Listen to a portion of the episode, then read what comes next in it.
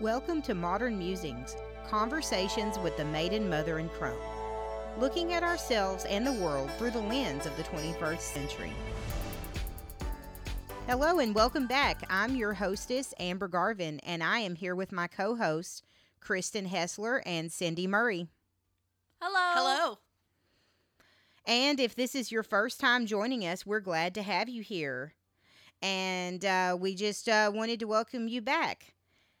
This week, we are talking about women and STEM. And if you didn't know, February 11th was International Women and Girls in Science Day. So, uh, to celebrate this, we sat down and we had a little girls' night watch of Hidden Figures. And we were just going to talk about women's achievements in science. And uh, before we talk about that, I uh, just want to put out there that a lot of women's achievements in science have been overshadowed by men over time. And there's actually a. Uh, a name for that, and it's called the Matilda effect. And that's basically is just bias against acknowledging women's scientific achievements. The Matilda effect was coined in 1993 by a science historian named Margaret W. Rossiter. And it talks about many different women over the course of history about how they have made these great achievements in science, won Nobel or been up for Nobel prizes, which have ultimately been given to their men partners instead of them. Mm-hmm. And which kind of brings us into the movie and book Hidden Figures, because that is also about three great women in science that have been overshadowed until recently by men. So, ladies, I'm going to open this up to you. What y'all what y'all think of the movie? What are some great things that you got from this movie that we watched? Well, I thought. Oh, go ahead, Kristen. Do you have? Oh, just to kind of go along with uh, what you're talking about, the Matilda effect. When we were watching the movie, uh, we, we would pause every once in a while and be like, "How come we never heard of this? We never heard about uh, these women um, being a part of NASA, eh, you know, even watching like Apollo 13, there wasn't any women characters in that movie Yeah. besides like the wives, right? Mhm. And um, so we were talking about how the story was never told. Um, yeah, Right. women And that- suffered in silence. That this was what I was just gonna going to point out. You know, I I was alive, not not during the John Glenn stuff. I you know I came after that, but I was alive during the space race. Um, men walking on the moon. I remember being in school and watching things like you know, and I don't remember ever anything talking about women. Um, I never heard the stories of these women, and um, you know, so that was that was one of the things that we we've talked about. Yeah.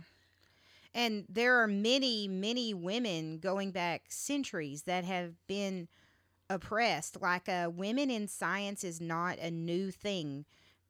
Back before the Civil War, it was quite common to have women scientists.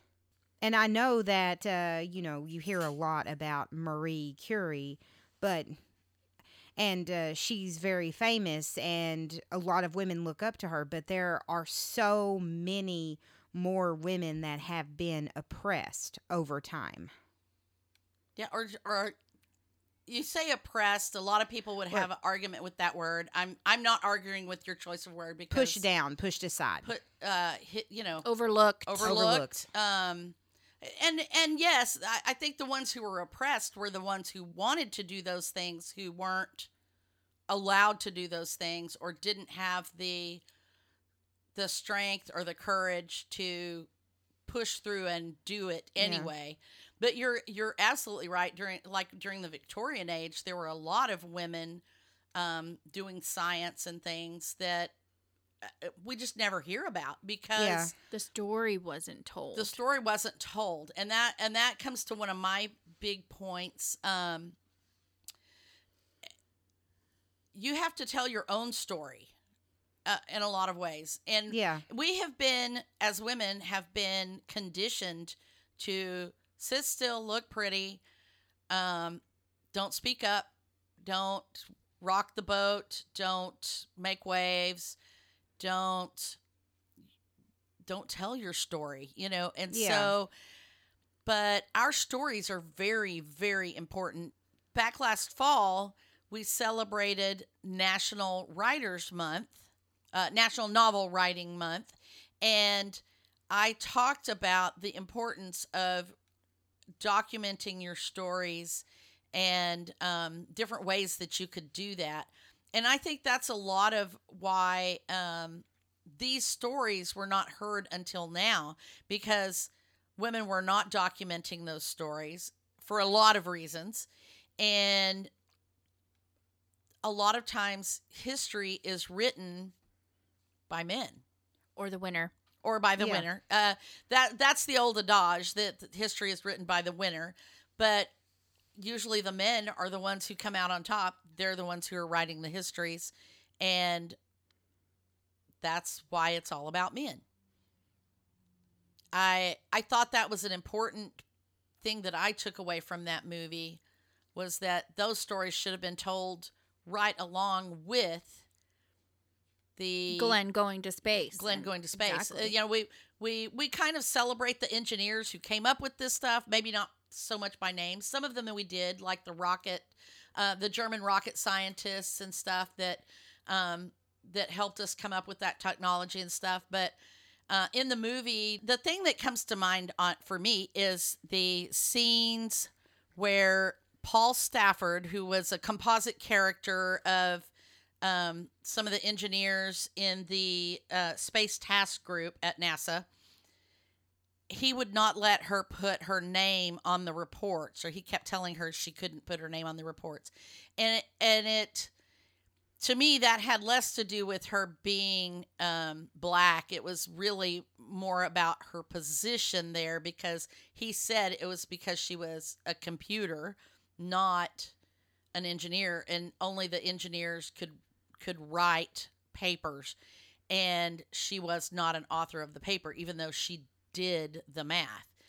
And i think that goes back to that that whole thing where you know the men were the ones who controlled the narrative there.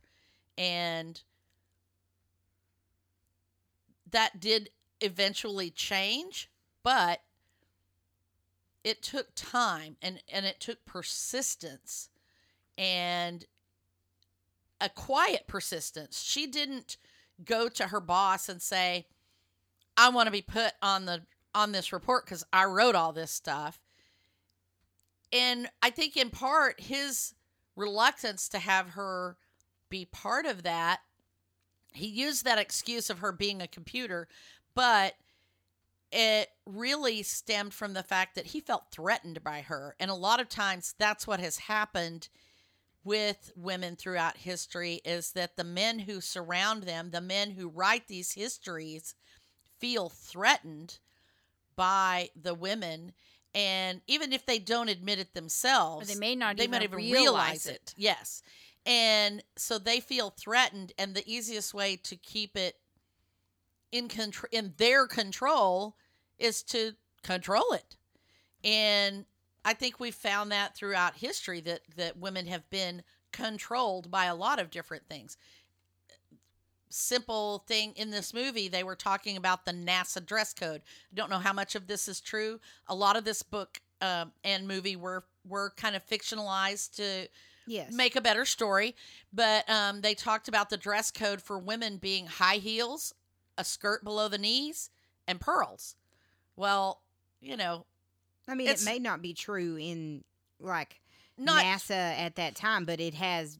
it has historically, historically been true. Yes. Yes, because I remember my grandmother worked in medical records at the hospital, and part of their dress code was she had to wear hose. Yes, that was part of the well, dress. you know, men I don't have to work. wear at This was in the Dillard's, and It was the same thing in like the 2000s. I worked at Dillard's, and my dress code was hose, dress below, like at the knee, and hose. Yes. And dress shoes. Specifically, they wanted me to wear heels. right. And I pushed back on that because I can't wear heels. Right. And and you know the the the difference is is that you don't see men having to wear a specific kind of pants or a specific kind of shoe.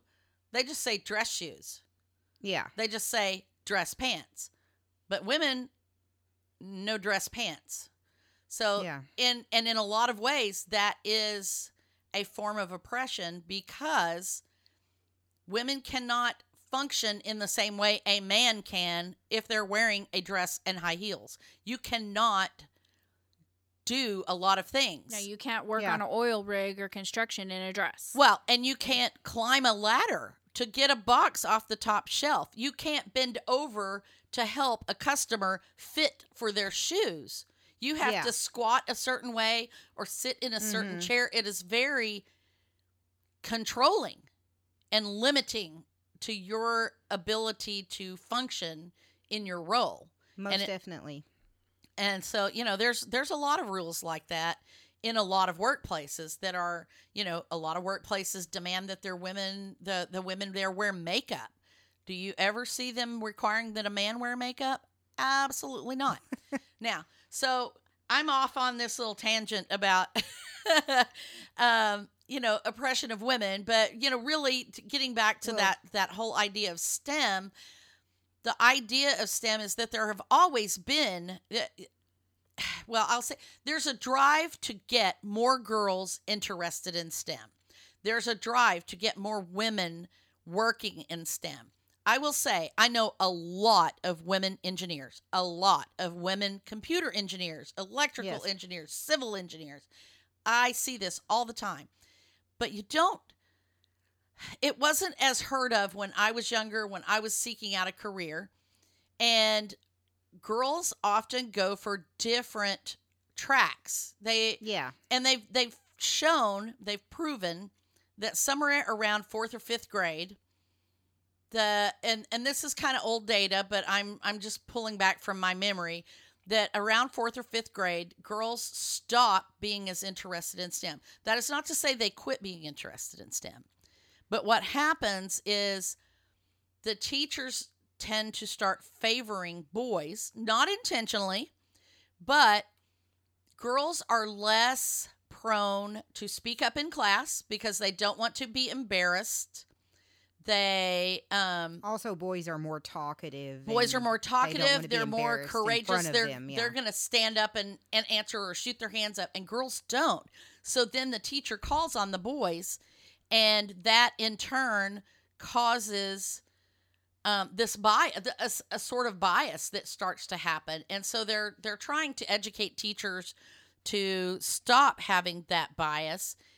You know, eh, have they been successful? I don't know. I And know. I just want to po- point out there that as a teacher, I call, we do this uh, thing in my school called cold calling, or um, rather, um, I have a number board. Each student has a number, and I pick their number, and that's who I call on. okay. So f- I let fate decide. Well, And- and, and that's it's a that's good. wheel. right. That's, That's, really because you're not. My students call it the someone. wheel of death, but Right. yeah, it's it's a number wheel because I that. spin the Yeah. wheel, and that's who gets called on. I like but that. but the cool the, the thing about it is is that it has not always eh, historically been that way and and teachers tend to call on their favorites they'll call on um, either the person who can answer it or, they call on the one who's not paying attention Or or, they- daydreaming, which is what happened to me. so and So they I like do to call that on to the ones that aren't looking at me. well well and that's that's a form of you know you're trying to get them to pay attention Yeah. but sometimes that can be perceived by them as being picked on Agreed. or or whatever and so that that sets up again that bias so um i like the number thing that you do because i i think that Well- makes it more fair It it is very fair because uh you know each student gets a number, they know their number, and then I spin my little mini wheel and their number pops up. So it's uh they know to expect that that their number might be called. That's I, I like that because you know, like I say, I I think it's important to to um, promote women in STEM. I think women are equally as capable of any kind of STEM job as a man can. We've proven this, but um, again, you know, a lot of times women don't tend to to lean that direction because a lot of, you know, at there's there's this point where girls start leaning towards more creative things, the left brain, right brain. Too, um, if that had anything to do with puberty, though, too, because Yes. when girls are at that age, then their bodies are also changing before Yes. boys are. well, and that And that's so where that, that, might lend them to embarrassment. more more nurturing and the Yes. embarrassment and all of those Yeah. things kind of come into They- place. Yeah, So they don't want to be hormones also- embarrassed in front of the boys. They don't want to be called on. They don't want to be. They want to just blend into the background. And um, there's there's a lot of really good books about a lot of that stuff too. I wish I could think of some right off the bat. I, I'm thinking reviving Ophelia is. Uh, it- It's been a long time since I read that one, but there's a lot of stuff about girls and puberty and what girls go through um, the the mental mind shifts and things, and um, there's a lot of stuff there. Also, I think a lot of it helps That's too. a very if- good example in literature of women oppression. Okay, go ahead. yeah, yeah. Well, Ophelia is Yeah. absolutely, um, and I and I don't know if you've ever read Reviving Ophelia. Anyone who works with teenagers, I highly recommend that book because it, uh, Yes, I have. prepubescents or teenagers Mhm. because it, it's an excellent um, look into the mind and the development of the young female psyche, and but I I think also that um, and one of the things that they talk about is the um, the complex that girls have with their father, you know, that father figure thing. So I think if a father, uh, a, a male, strong male figure in that girl's life promotes or encourages her in that scientific or mathematical or engineering or whatever in those STEM fields, then she is highly more likely to keep at it because number one, she may have already been interested anyway, but she's getting the support of a male. And we are wired to do that. We are wired to look for that support from that strong male. And so you're getting reinforced by someone you look up to a great deal usually and and that just really helps. Uh, a strong That's mother is also another, you know, Yeah. thing too. Most but definitely. but but definitely a strong father who encourages the STEM interest. Dads who share astronomy with their daughters or um, things like that, you know, that always encourages that. Yeah, Chris. You made me think of something else. Um, in the story, the main character, uh, she's a single mother with three daughters, and her daughters, um, you know, this is in the 60s, so like her mom is having to help her raise her daughters, and her daughters were waiting up really late past their bedtime for mom to come home, and um, during this time frame, you know, the world is still shifting from a men's workforce to uh, Yeah. Oh, men yeah. and women working Yeah, women. and I think um, her perspective was interesting because she was also a single mother. There's an element there too because it's hard on women to be mothers and Father, career look, she that- even said that Right. she had to be the father. she and literally mother. yeah she said She i did- have to be mommy and daddy and not only that but she had to be you know a feminine person in the workforce but also fighting for that spot where there's only men working um just the parallels with her family as well as like the workforce in general. And still you know women are coming into the workforce. Now there's some companies like where i work where the majority of the employees are female. We're a Right. mostly female run company um, just because there's so much higher percentage.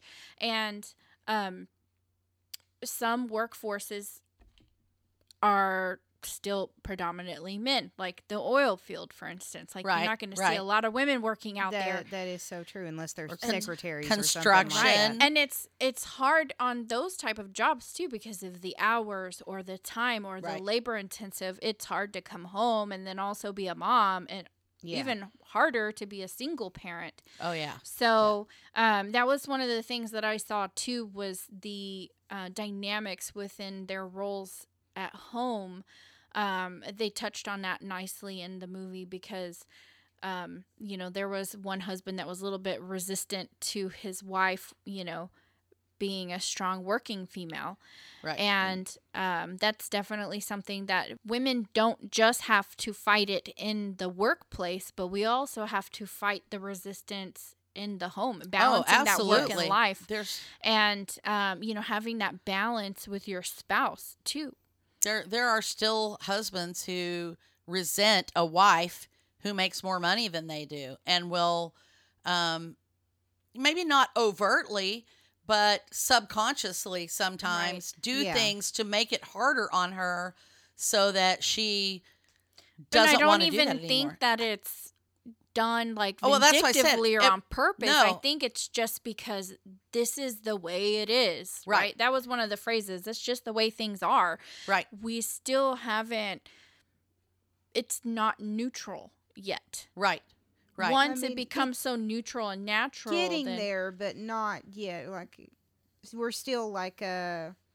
you know raised by our parents and grandparents who it wasn't neutral. It was Well, you know yeah. very like once I guess um maybe our generation or the generation after grows up and they're used to equality of women and men in the workforce then Right. that will change. Well, I I quit wearing pantyhose and slips in the 80s and my mother thought that was the most horrible thing in the world. Um, you know, I would wear sandals and they were open toe and you could see my toes. And you know, if I stood in the sunshine, you could see the silhouette of my legs through my dress. Oh my. and I'm like, "Okay, is that any different than wearing pants? Is that any different than wearing a bathing It's suit?" just the I go to- initial thought it hasn't been erased from our It it wasn't. Yeah. That was still the way they thought. And you know, if if sometimes the the groundbreakers are gonna get that flack, um, not because anyone is intentionally trying to keep them down, but because they just haven't thought outside that box yet. and we it- all still have that yeah. same knee jerk reaction Right. And, you know, my mother never thought about the fact that I go to the beach and wear a bikini all the time. Well, I don't anymore, but um, but I did back then. And no one thought about the fact that you could see my upper legs. So why is it a bad thing if you can see it silhouetted through my skirt? Yeah, it's it's really it's just like a really interesting concept because a bikini looks like a bra and underwear. And underwear. And, that was like acceptable. You can't wear your bra and underwear out in public, but you can wear a bikini out in public. my bra and underwear cover up more more body parts than some of those bikinis that I see. So, I mean, you know, really, seriously. Um, our perceptions of things are because that's the way we've been conditioned to perceive them. And so, in that way, we have been conditioned to think that girls don't like math, girls don't like science, girls don't want to be in STEM jobs. They want to be Mm. they want to be teachers and nurses and homemakers. homemakers or you know crafters or whatever and there are a lot of women who are actually crafters as well Yeah. who hold engineering degrees and you know have retired from great engineering jobs you know and have contributed to a lot of important works I can and- yeah. totally yeah. I can totally get that. Like uh I was definitely encouraged to become a teacher growing up. right I wanted to be a veterinarian when I was in high school. That's I love science, which, you know, is why I'm the host of this podcast. But um and I tell my students this all the time. They're like if you couldn't teach they they always ask me if you didn't teach English, what would you teach? And I said science. And they're like, "Really? You like science?" And I was like, "I love science, especially too. astronomy." Yeah. And um, you know, I'm not that great at math. Okay, I kind of am, but I mean, I kind of push that part of myself aside other than shopping math. Of course, I love shopping math. getting your bargains in. yes, exactly. That's that's the math that I use every day. Well, Okay. I, you know, I I'm the same way. I when I was young, I thought I might want to be an architect. Um, my dad actually started school to become an architect, Mhm. and then he dropped out of school to work and raise a family. And later, as I got older, I decided I wanted to be an audio engineer, and that's what I went to school to be. I was like the only girl Yeah. in my department for there were other girls taking those There classes weren't many when Kristen and I were Yeah. in school either. it, it was predominantly male. There were a few girls that were there while I was there, but I think I was the only girl in my graduating class. And um, I don't know if there had been other girls before me. I don't know, but I was I was pretty much a rarity. And and when you go when you went looking at the people who were working as audio engineers, um, we're you know we're talking um, television studios, radio stations, Yeah. recording studios. Uh, podcasts didn't exist at that time, obviously. a The- the- male dominated male dominated. You know what? as well. Like you there just, were just a few triggered women. something I never realized, but there were like no girls in my communications and Well, oh yeah, my graphics arts Right. I can I can think of like maybe three or four in uh, radio TV radio film. right. Yeah. Oh yeah, I think there was two girls in in radio, TV, film when I was in school there. Mhm. Yeah, not not very many at all. And so that, you know, that I think that kind of plays into it, but I was always fascinated with those with those things, but I also um wasn't supported in those engineering fields or in those scientific fields. I loved earth science, um, which they call physics now. They called it earth Yeah. science when I was a kid.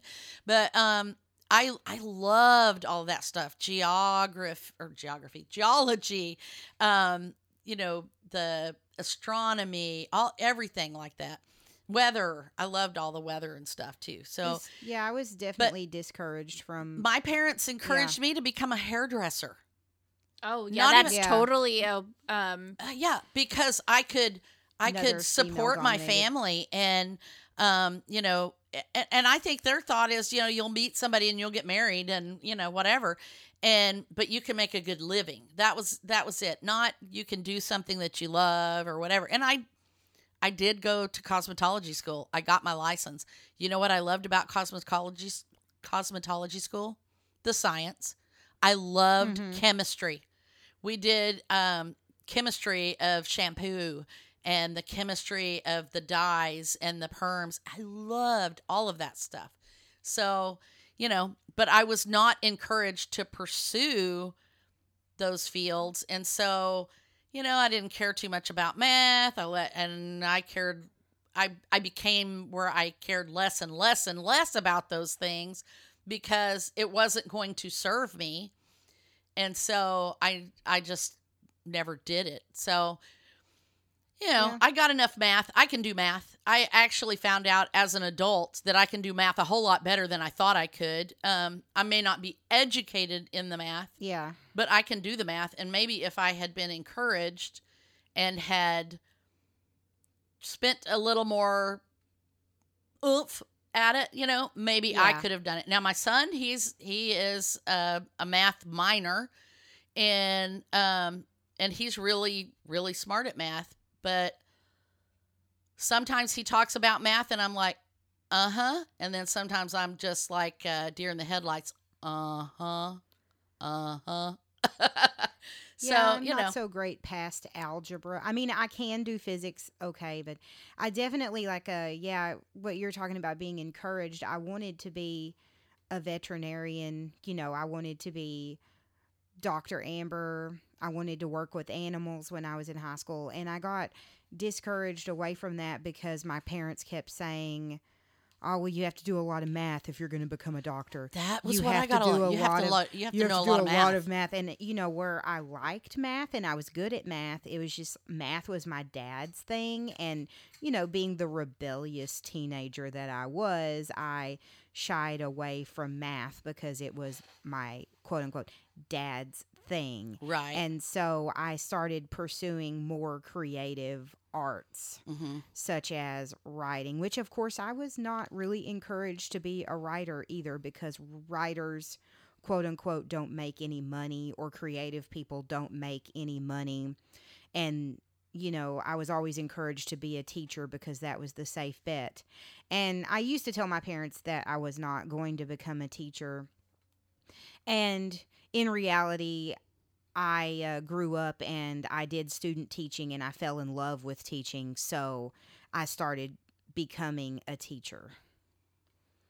Yeah. I don't I think with Kristen Kristen, you were really good at math. I remember you you hit that that that um that time frame that I was talking about, fourth, fifth grade. Yep. So Kristen had. I I'm gonna I'm gonna give a little your history here, and I'm not gonna be real specific, but um, she was like one of the best students in fourth grade math. I got reports from her teacher all the time that she did great, and then she went to fifth grade, and she had a teacher that was not so great.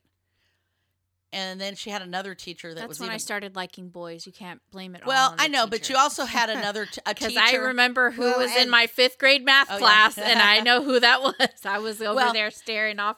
In yeah, space but also- but, but your but- mom is a parent. But Yeah. but I also see other things that you didn't see, like th- a certain teacher whose entire class. I'm not oh, going to I name remember that. Yeah, the entire class failed the benchmark te- um, test prepping for the was it TAAS at that time Yeah, I TAAS, think yes. it was TAAS TAAS at that time um, which is the texas assessment of academic yeah, I was skills about to say, if you're not from Texas, you probably don't know what that is. yeah, and um, and so they they would do benchmark tests throughout the year just to see the progress of the students, and her entire class failed.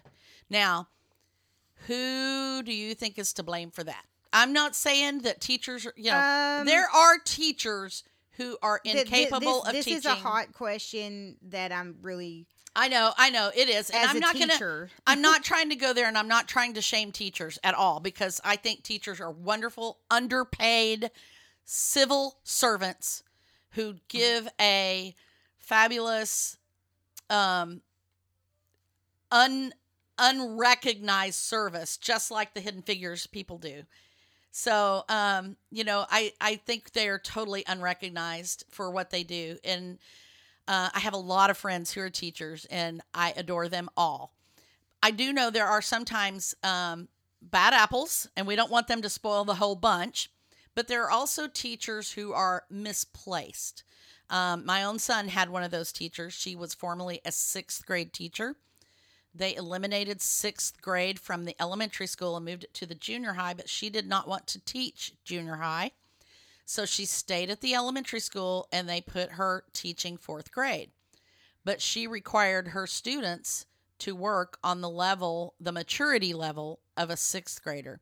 And it caused such strife that the teachers were flocking to the principal in droves to get their child moved out of her classroom to the point that the, the principal finally had to say no more people can transfer. And so then they begin transferring out of the school.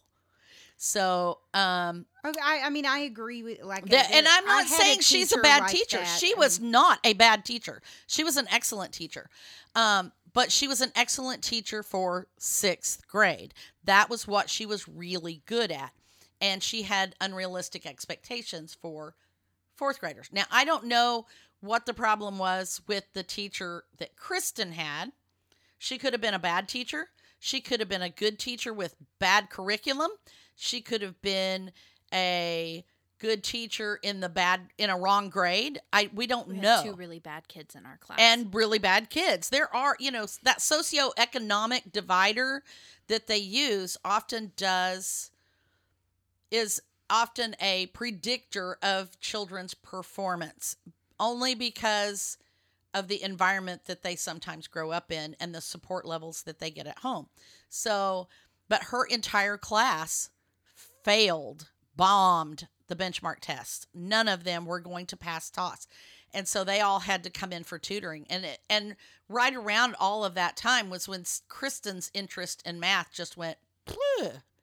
Now, Well, it I- may I- it may I- have done that anyway. We don't know, but and that's my point is that this whole it it all happens about that same time, and they are trying to find ways to address that issue because it could be um, puberty kicking in and the girls just don't want to speak up and the girls don't want to you know and if that's the case then then how do we address that how do we make it so that the girls feel safe speaking up in class without segregating boys without and girls. segregating them or singling them out in any way. And I think that's that's the main issue. We want everyone to feel welcome and safe and encouraged to participate in STEM. Now, Stephen went to a, uh STEM academy here in Carrollton at the R.L. Turner um, Academy, Math, Engineering, Technology, and Science Academy. And um, he it was mostly boys, but there were a lot they recruited a lot of girls there and and I was really excited to see so many girls in those in those classes and um as opposed to what it might have been like 10 years earlier or something because um the, that program didn't exist 10 years earlier but you know what would have what would it have looked like there may have only been one or two girls if any and I'd I'd like to see more. I really do.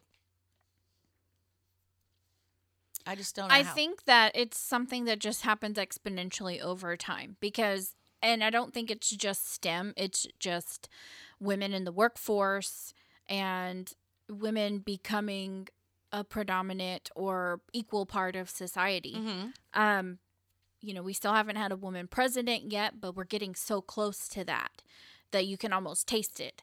Um, you know, With women in politics. I mean, this is a completely different topic, but it's hard being a woman, even in a predominantly female-dominated workforce, as you know, as it is. Like a, it's hard being a woman, and you know, trying to pay your bills and Or raise a family. You know, the raise a family. I mean, I don't have that experience, but you know what I mean. Like it's it's high expectations. There are and, very high expectations. you know, and, and uh, checking off the boxes and doing the things that you want to do. It's it's really hard because you like uh especially uh, you know you don't want to step over people.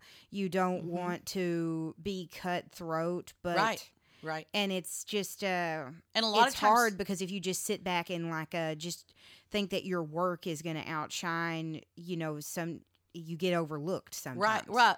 I, I I like where you're going with that because you're talking about you don't want to be cutthroat and things, and oftentimes, especially um, in my generation, a lot of women were um, who were career women or who put their career before their families or whatever were um, looked at in a negative a light very negative way and um, even though even though now there are stay-at-home dads or there are dads that work from home or who share equally in uh, and i say equally in quotes equally in the raising of the children a lot of times men still do not fulfill the entirety of that role. Um, it is still looked at as the woman's role to be the nurturer in the family and come home and make dinner even if you've had a hard day or whatever. But when i you know when i was younger we we had some very negative things to say about women who chose their um their career over their family.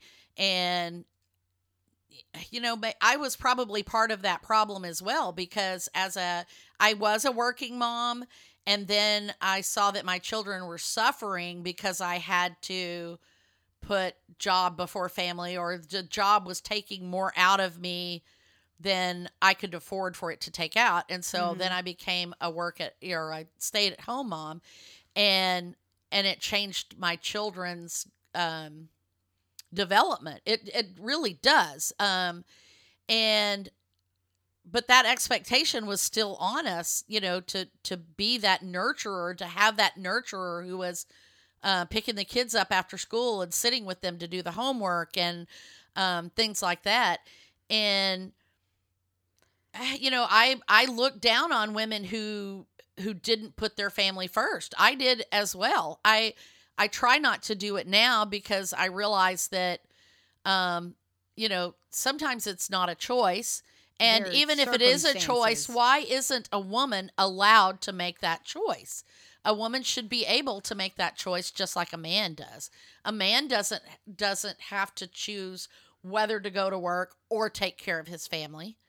A man does not have to choose to um, go to work or pick up his kid from school.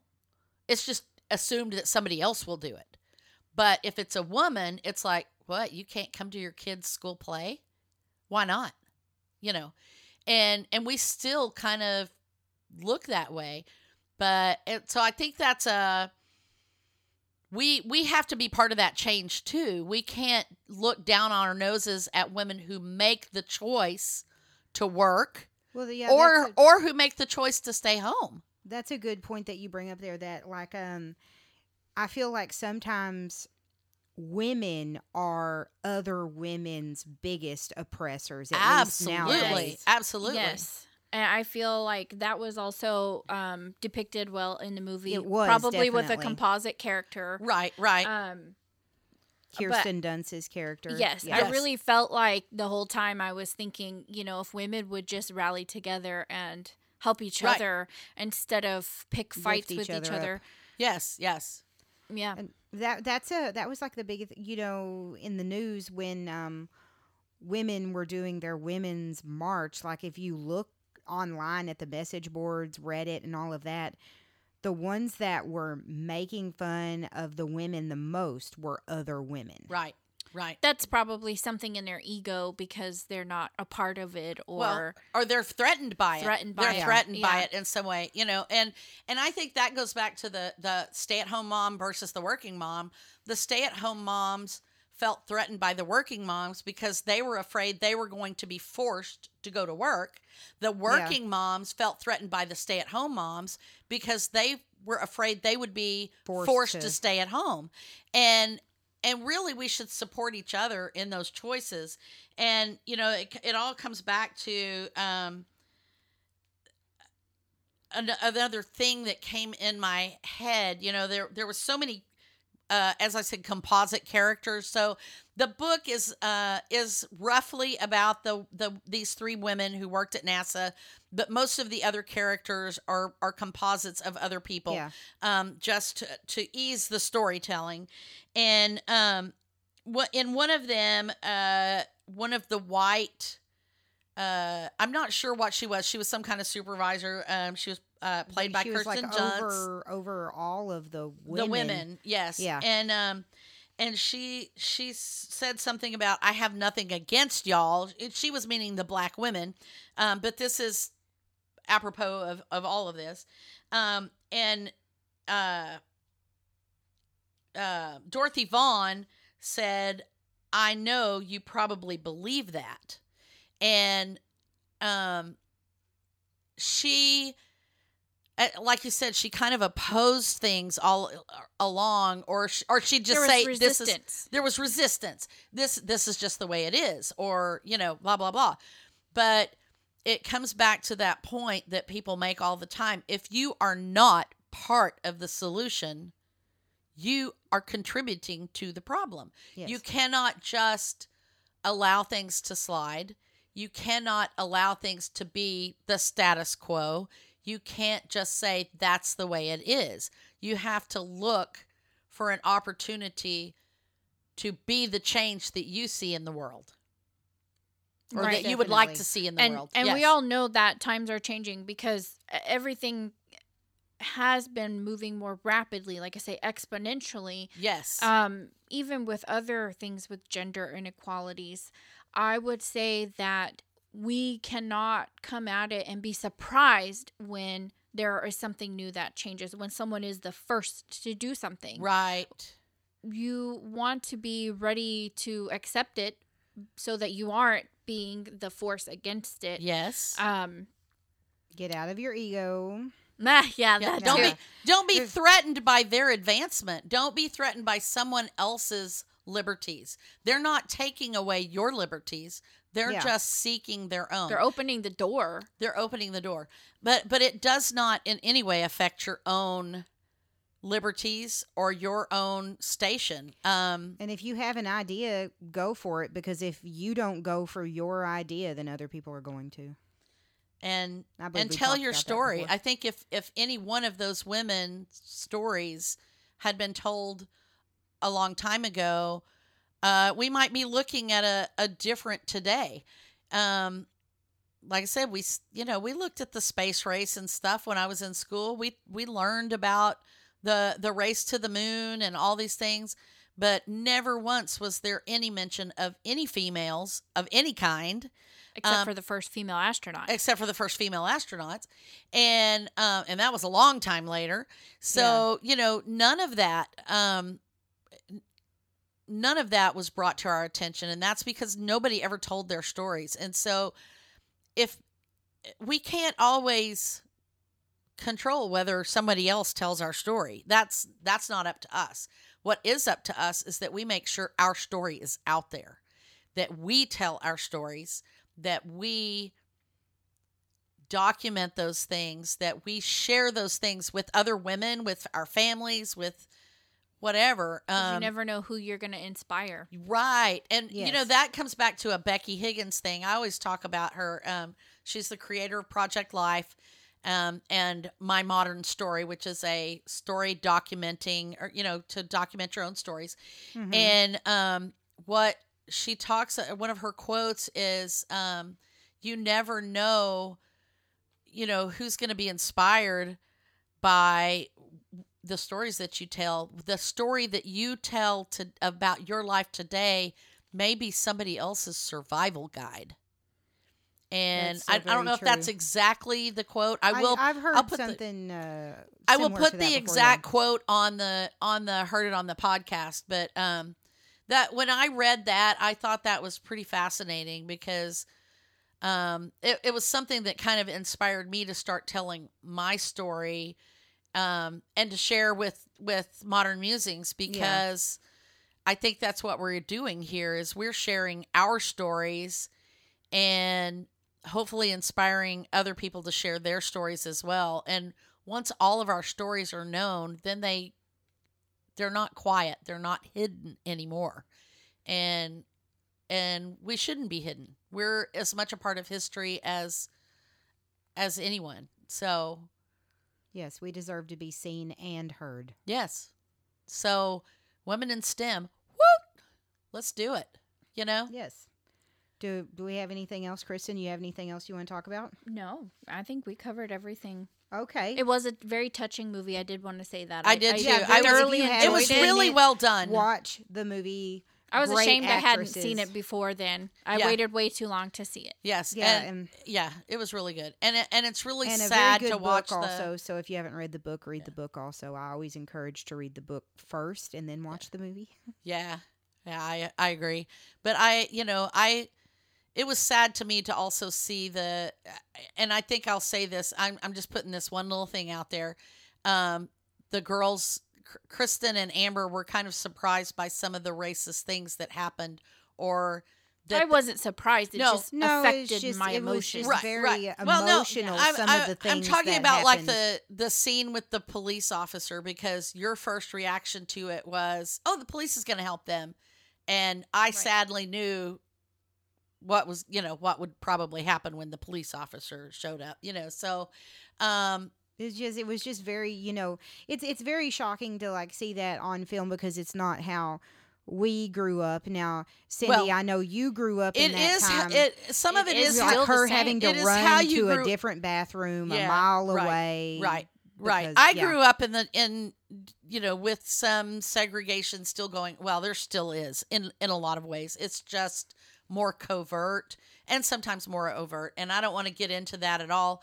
But um, I I guess what I was just saying was that um, it's that was what a, a lot of what touched me with that movie because uh, it's sad to see so many brilliant people um, who were part of making this great history and and that they were overlooked for so long and that makes me sad and um I'm glad that something good came for them in the end even if it was hard fought and um and there and this is the same true story of uh, women in STEM from ages on. You know, they've it's been a hard fought battle, and uh, we don't always see it portrayed the way it was on this movie. You know, we sometimes it stays hidden. We there there's probably things we will never know.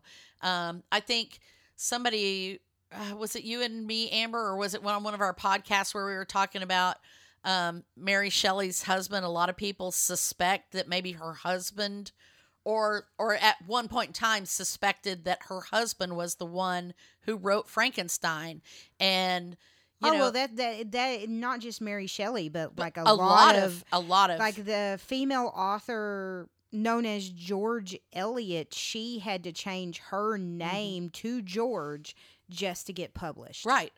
And so um so you know it it happens and and there there are many of those stories that will never be told. We will never know that Yeah. that was what actually happened. Um that it was actually a woman or whatever because some Mhm. man took credit for it. And I'm not saying all men are are out there to get us or whatever. You know, I'm just saying that that history is gone. There is no record of it now. Yeah. And um and that's sad. So that's that's one of the reasons why we have to make sure our stories are told so that somebody else doesn't get credit for it. Hello? Yeah, definitely. My sister used to swear that she invented Velcro a long time ago. So Velcro tennis shoes, not Velcro. Velcro was Velcro was invented by the by the uh, by NASA uh, or That- JPL or somebody for the that space reminds race. me of Romy and Michele. I invented post-its. Post-its. Yeah. but uh, yeah, so you know, that's that's just what I, that's my story. I'm sticking to it. Okay. All right. What are we talking about next week? well, you are the hostess, so what are we Oh, talking what about? are we next talking about week? next week? Um, and if you're interested, by the way, in any of our conversation with role reversal, gender, um, we also have a fun. I'm not going to reveal the title, but in the next coming weeks, we'll be talking about um, boss babes and um, role reversals and gender uh, in relationships. But uh, just a sneak peek on future coming episodes. There's more to come because we'll be touching on this subject again in different uh, aspects. But Yes. next week, we are talking about making your bed every day and whether or not you do that and why you should or shouldn't or yada yada. So we'll be reminds me debating that, that. I didn't make my bed. I totally didn't. Not today. Well, Not I today. didn't either. Yeah. No. So that is up next week. Look forward to that. All right. I'm And- looking forward to it. And we'd also like to give special thanks to Red Door Studios, Creative Audio Tech for our music and recording equipment, and of course, where would we be without our listeners? Yes. So, if you're just listening to the podcast, you're only hearing half the story because we have three blogs, four actually, that come out every week related to the podcast. Oh yeah. the fourth one is like a It's the heard Heard it supplemental it on the podcast. which Heard it on yeah. the podcast. comes out yeah. on the same day as So- as head on over to modernmusings.net and check out our blogs. Yeah, and keep listening and keep bringing your friends to listen too because we like you and we want you to engage with us. We want to hear what you think. We want to hear, like, we join our Facebook group, MMC Chat. We want to hear from you guys. yes. All right. Have a great week. Bye. Bye.